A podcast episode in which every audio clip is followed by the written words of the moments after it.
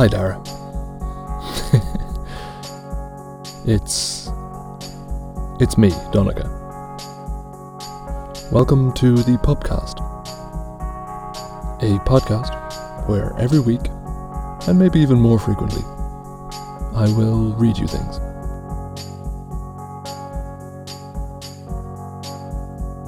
This week, please enjoy What It Means When a Man Falls from the Sky by Lesley Arimah.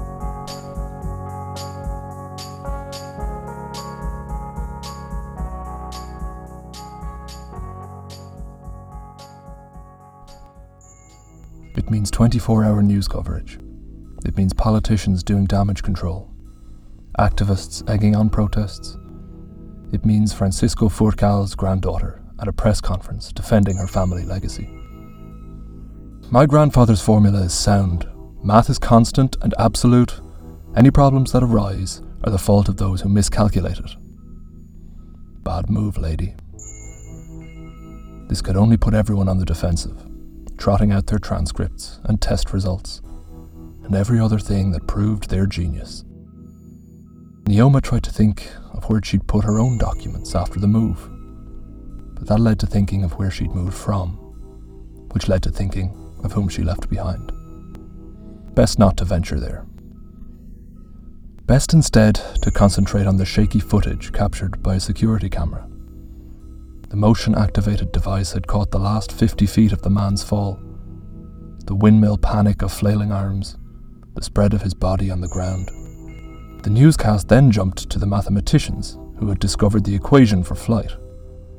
They were being ambushed at parties while picking up their children in their sleek black cars on their vacations, giving a glimpse of luxury that was foreign to the majority of the viewing public, who must have enjoyed the embarrassed faces and defensive outbursts from well fed mouths that knew nothing of rations.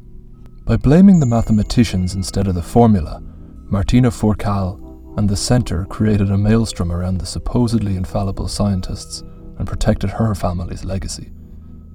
And their money. Maybe not such a bad move after all. Nneoma flipped through the channels, listening closely. If the rumour that Furcal's formula was beginning to unravel around the edges gained any traction, it would eventually trickle down to the 2,400 mathematicians like her who worked the globe and made their living calculating and subtracting emotions, drawing them from living bodies like poison from a wound. She was one of the 57 registered mathematicians who specialised in calculating grief, down from the 59 of last year. Alvin Claspel, the Australian, had committed suicide after, if the stories were to be believed, going mad and trying to eat himself. This work wasn't for everyone. And of course, Kioni Mutahi had simply disappeared, leaving New Kenya with only one grief worker.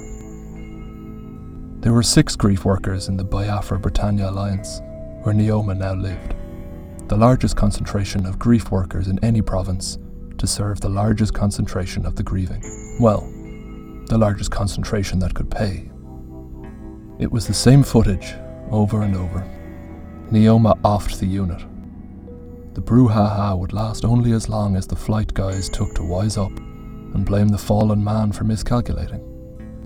Cover your ass, as the North American saying went, though there wasn't much of that continent left to speak it. A message dinged on the phone console, and Nneoma hurried to press it, eager, then embarrassed at her eagerness, then further embarrassed when it wasn't even Kioni, just her assistant reminding her of the lecture she was to give at the school. She deleted it, of course she remembered, and became annoyed. She thought again of getting rid of the young woman.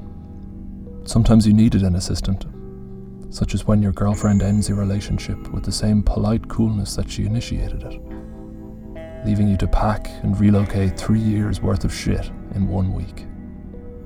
Assistance came in handy then, but that was eight weeks ago, and Nneoma was over it. Really, she was. She gathered her papers and rang the car, which pulled up to the glass doors almost immediately. Amadi was timely like that, always had been, even when she was a child. Her mother used to say that she could call Amadi on her way down the stairs and opened the door to find him waiting. Mama was gone now, and her father, who had become undone, never left the house. Amadi had run father's errands until Nneoma moved back from New Kenya, when her father had gifted him to her, like a basket of fine cheese. She'd accepted the driver as what she knew he was a peace offering, and though it would never be the same between them, she called her father every other Sunday. She directed Amadi to the store first. They drove through the wide streets of Enugu and past a playground full of sweaty, egg white children. It wasn't that Nneoma had a problem with the Britons per se, but some of her father had rubbed off on her.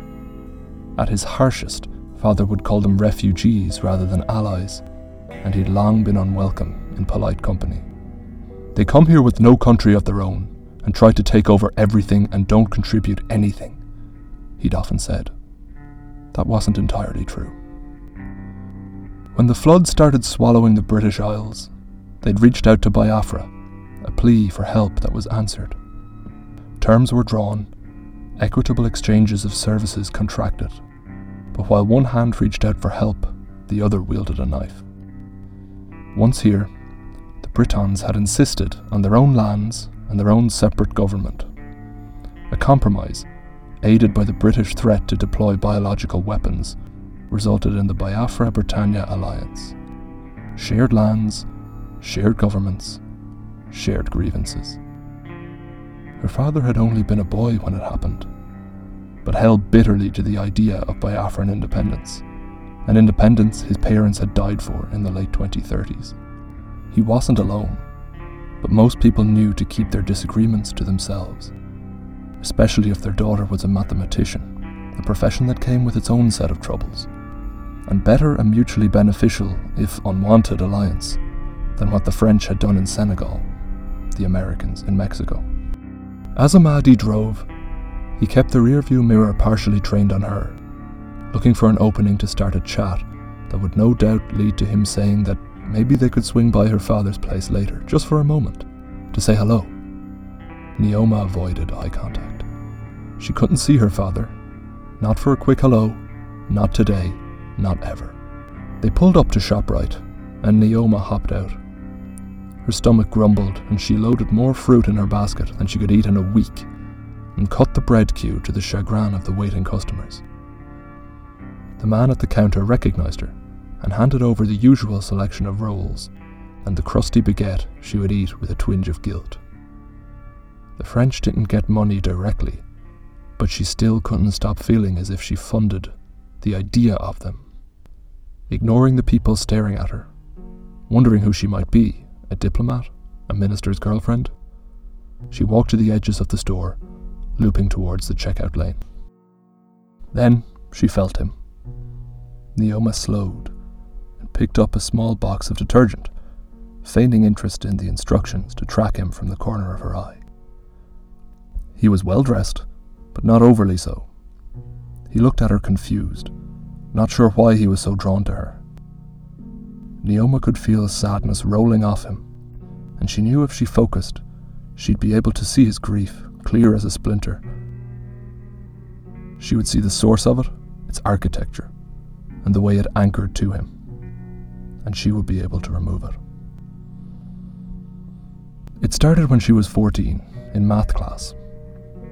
She'd always been good at it, but had no designs on becoming a mathematician. No one did. It wasn't a profession you chose or aspired to. You could either do it or you couldn't. That day, the teacher had showed them a long string of Furcal's formula, purchased from the centre like a strain of a virus.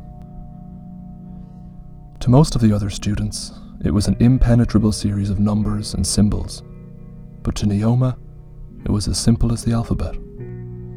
Seeing the formula unlocked something in her, and from then on, she could see a person's sadness as plainly as the clothes he wore. The centre paid for the rest of her schooling, paid off the little debt her family had, and bought them a new house. They trained her to hone her talents and to go beyond merely seeing a person's grief till she knew how to remove it as well. She'd been doing it for so long she could exercise the deepest of traumas for even the most resistant of patients. Then her mother died.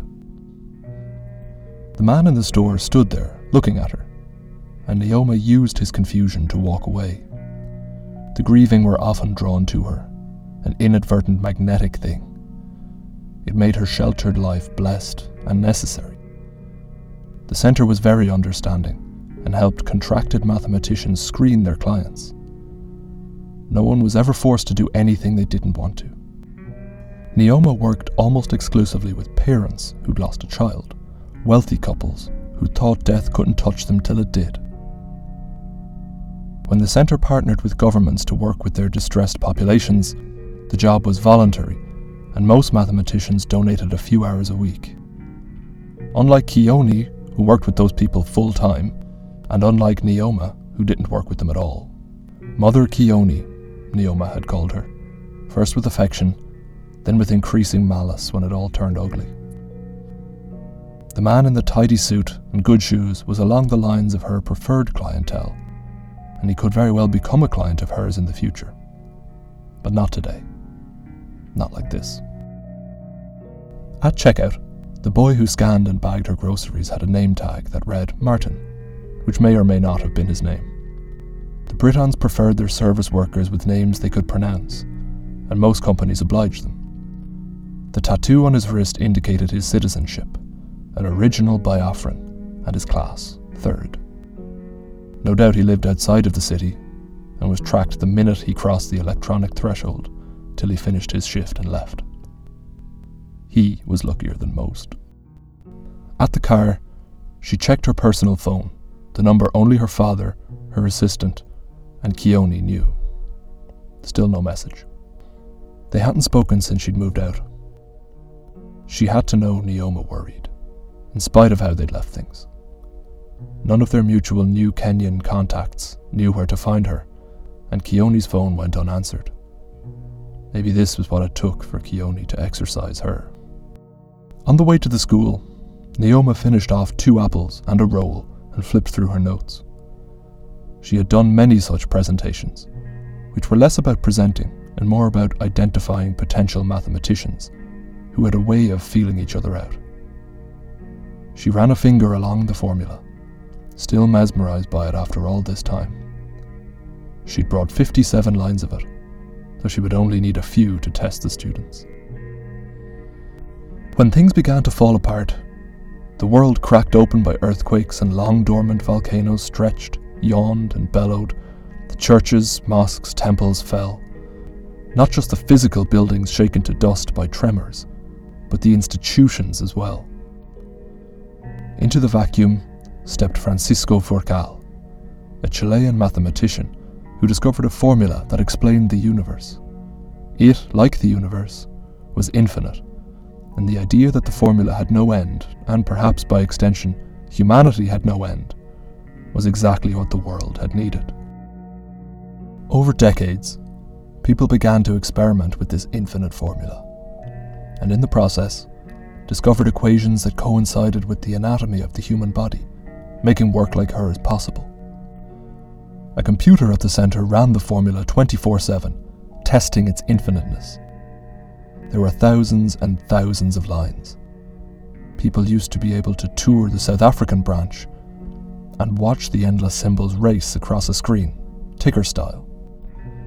Then the centre closed to the public, and the rumours started that Furcal's formula was wrong, not infinite, that the logic of it faltered millions and millions of permutations down the line, past anything a human could calculate in her lifetime.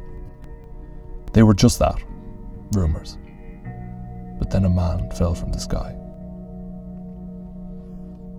As they neared the school, they could see a few protesters with gleaming electronic placards. The angry red of angry men. Amadi slowed. Madam? Keep going, there are only ten. But the number could triple by the time she was ready to leave. How did they always know where she'd be? The car was waved through the school's outer gate, then the inner gate where Amadi's ID was checked, then double checked. When the guard decided that Amadi wasn't credentialed enough to wait within the inner gate, Nneoma stepped in. Her driver, her rules. The guard conceded, as she'd known he would. and Amadi parked the car under a covered spot out of the sun. Nneoma was greeted by Nkemo Zechi, the headmaster, a small, neat woman whose hand reminded her of Kioni's. She had a smug air about her and walked with a gait that was entirely too pleased with itself. She spoke to Nneoma as though they'd known each other for years. On a different day, Nneoma might have been charmed, interested, but she just wanted the session to be over so she could go home. The class was filled with bored faces, most around 13 or 14. Had she ever looked so young? With few caring or understanding what she did, too untouched by tragedy to understand her necessity. But schools like these, which gathered the best and the brightest several nations had to offer, according to Nkemo Zechi, paid the centre handsomely to have people like her speak, and it was the easiest money she earned. How many of you can look at someone and know that they are sad? The whole class raised their hands. How many of you can tell someone is sad even if they are not crying? Most hands stayed up. How many of you can look at a person who is sad, know why they are sad, and fix it? All hands lowered. She had their attention now as she explained what she did. The talk lasted 15 minutes before she brought it to a close. Some mathematicians remove pain, some of us deal in negative emotions, but we all fix the equation of a person. The bravest, she winked, have tried their head at using the formula to make the human body defy gravity for physical endeavours, like flight. The class giggled, the fallen man fresh in their minds. Furcal's formula means that one day the smartest people can access the very fabric of the universe. They applauded politely. The headmaster stepped from the corner to moderate questions. The first were predictable and stupid. Can you make people fall in love? No. Can you make someone become invisible? No. Nkemo Zechi might have been embarrassed to know that their questions were no different from the children in the lower schools. Then, again predictably, someone posed a non question. What you are doing is wrong. From a reed thin boy with large teeth. Despite his thinness, there was a softness to him, a pampered look. Nneoma put her hands up to stop Nkemo from interrupting. She could handle this. Explain. Well, my dad says that what you people do is wrong. That you shouldn't be stopping a person from feeling natural hardships. That's what it means to be human. Someone in the back started to clap until Nneoma again raised her hand for silence. She studied the boy and noted on his wrist his father's occupation, lawyer, his class, first. She'd argued down many a person like his father, people who'd lived easy lives, who'd had moderate but manageable difficulties, then dared to compare their meagre hardship with unfathomable woes. Your father and those people protesting outside have no concept of what real pain is. As far as I'm concerned, their feelings in this matter are invalid.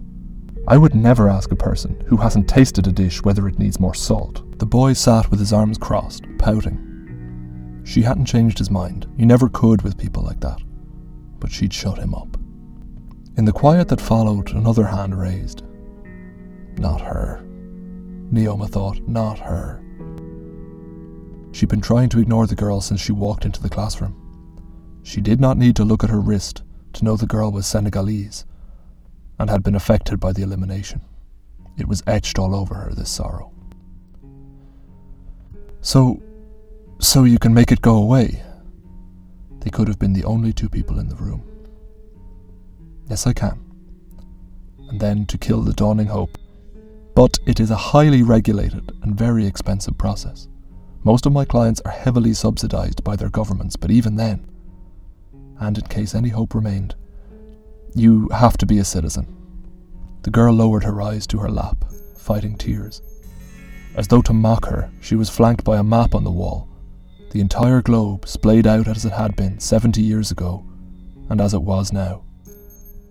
Most of what had been North America was covered in water, and a sea had replaced Europe. Russia was a soaked grave. The only continents unclaimed in whole or in part by the sea were Australia, and what was now the United Countries but had once been Africa. The elimination began after a moment of relative peace, after the French had won the trust of their hosts. The Senegalese newspapers that issued warnings were dismissed as conspiracy rags, rabble rousers inventing trouble.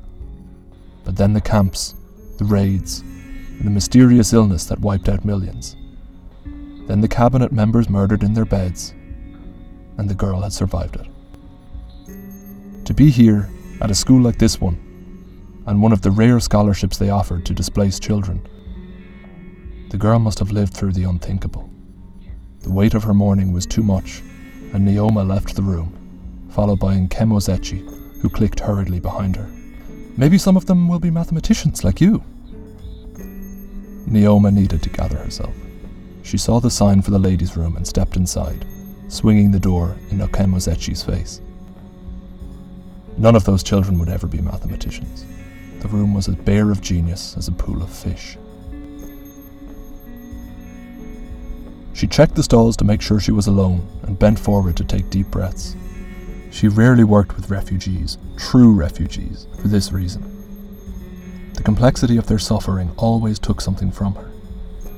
The only time she'd felt anything as strongly was after her mother had passed and her father was in full lament, listing to the side of ruin. How could Nneoma tell him that she couldn't even look at him without being broken by it? He would never understand. The day she tried to work on him, to eat her father's grief, she finally understood why it was forbidden to work on close family members. Their grief was your own, and you could never get out of your head long enough to calculate it. The attempt had ended with them both sobbing, holding each other in comfort and worry, till her father had gotten so angry at the futility of it, the uselessness of her talents, this one particular moment, and had said words he could not take back. The bathroom door creaked open. Nneoma knew who it was. The girl couldn't help but seek her out. They stared at each other a while, the girl uncertain, till Nneoma held out her arms and the girl walked into them. Nneoma saw the sadness in her eyes and began to plot the results of it on an axis.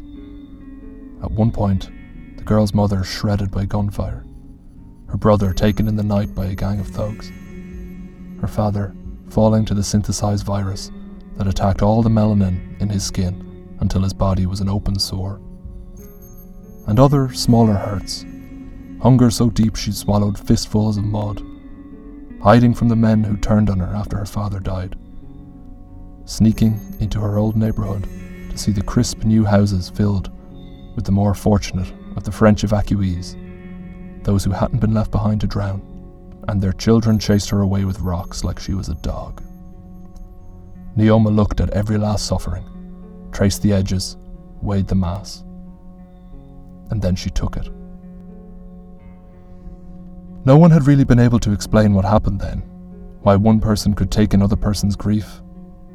Mathematical theories abounded based on how humans were, in the plainest sense, a bulk of atoms held together by positive and negatives, an equation all of their own a type of cellular math. A theologian might call it a miracle, a kiss of grace from God's own mouth. Philosophers opined that it was actually the patient who gave up their sadness. But in that room, it simply meant that a girl had an unbearable burden, and then she did not. The ride back home was silent, Amadi sensing her disquiet and resisting the casual detour he'd make past the junction that led to her father's house whenever they ventured to this side of town. At home, Nneoma went straight to bed, taking two of the pills that would let her sleep for 12 hours. After that, she would be as close to normal as she could be. The girl's memories would lessen in rawness, becoming like a story she'd read in a book once. The girl would feel the same way. When Nneoma fell asleep, it was a deep, black, dreamless thing with no light. The next morning, she turned on the unit to see much of the same coverage as the day before, except now the fallen man's widow had jumped into the fray, calling for a full audit of the centre's records and of Furcal's formula. Nneoma snorted. It was the sort of thing that sounded right enough to win public support, but the truth was that the only experts who knew enough to audit anything all worked for the centre, and it would take them decades to pore over it. More likely, this was a ploy for payoff, which the woman would get. The Furcals could afford it. Nneoma told herself she wouldn't check her messages again for at least another hour and prepared for her daily run. A quick peek revealed that there wasn't anything waiting anyway. She keyed the code into the gate to lock it behind her, stretched, and launched. The run cleared the last vestiges of yesterday's ghosts. She would call Claudine today to see how serious this whole falling thing was. There'd only be so much the PR rep could legally say, but dinner and a few drinks might loosen her tongue. Nneoma lengthened her stride the last mile home, taking care to ease into it. The last time she had burst into a sprint, she pulled a muscle, and the pain eater assigned to her was a grim man with a non existent bedside manner. She'd felt his disapproval as he worked on her. No doubt he thought his talents wasted in her cosy sector and tolerated this rotation till he could get back to the camps. Nneoma disliked mathematicians like him, and they disliked ones like her. It was a miracle she and Kioni had lasted as long as they did. As she cleared the corner around her compound, she saw a small crowd gathered at her gate. Protesters? She wondered in shock before she registered the familiar faces of her neighbours. When she neared, a man she recognised but could not name caught her by the shoulders. We called medical right away. She was banging on your gate and screaming. She's your friend, no? I've seen her with you before. He looked very sorry, and suddenly, Nneoma didn't want to know who was there to see her and why. It was just a beggar. The woman wore no shoes, and her toes were wounds. How on earth had she been able to bypass city security?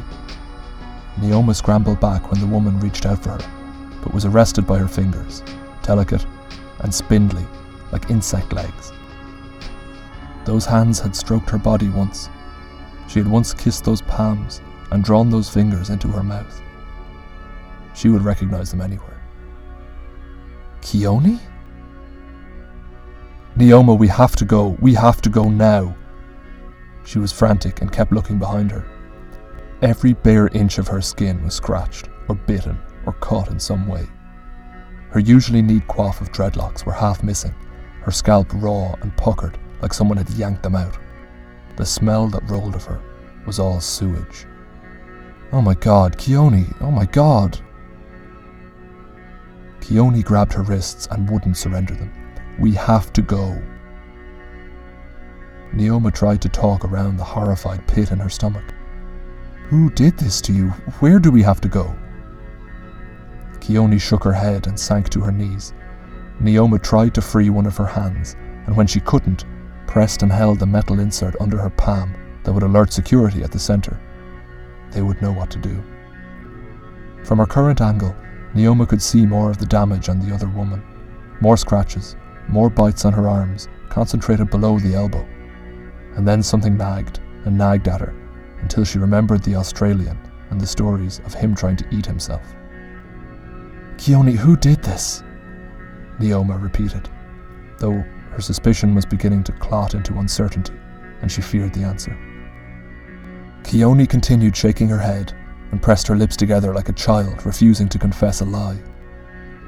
Their fight had started when Nneoma had done the unthinkable, violating every boundary of their relationship and a handful of center rules, and asked Kioni to work on her father.